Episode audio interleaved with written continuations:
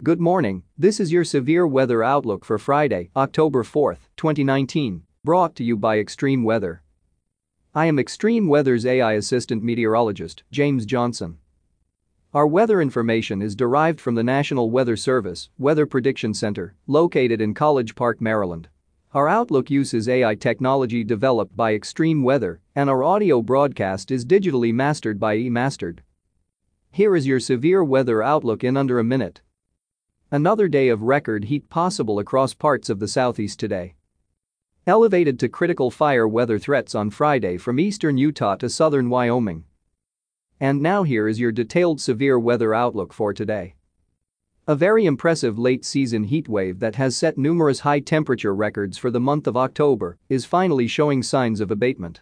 The stubborn upper level ridge that has been anchored across the southern U.S. over the past week will weaken as the overall upper level pattern changes by the end of the week.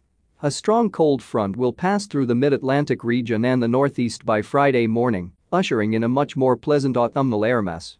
The frontal boundary is expected to stall across interior portions of the southeast U.S. by Friday afternoon, and the result will be a continuation of very unseasonable heat from Texas to the southeast coast, with additional record highs likely.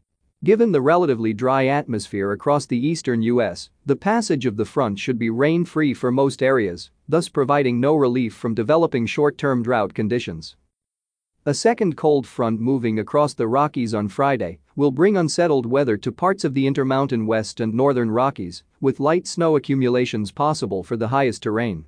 To the south, dry and gusty winds will likely contribute to an elevated fire weather threat on Friday from eastern Utah to Colorado and southern Wyoming. As this system ejects out of the Rockies on Friday night across the northern plains, showers and thunderstorms will develop ahead of the cold front from the central plains to the upper Midwest Great Lakes, accompanied by periods of moderate to locally heavy rainfall. This is James Johnson reporting for Extreme Weather. Have a great weather day and a wonderful weekend, America. This broadcast is made possible in part by Extreme Weather. Funding for this broadcast is provided in part by our viewers and their donations. We would like to thank our viewers for their continued support of this extreme weather program.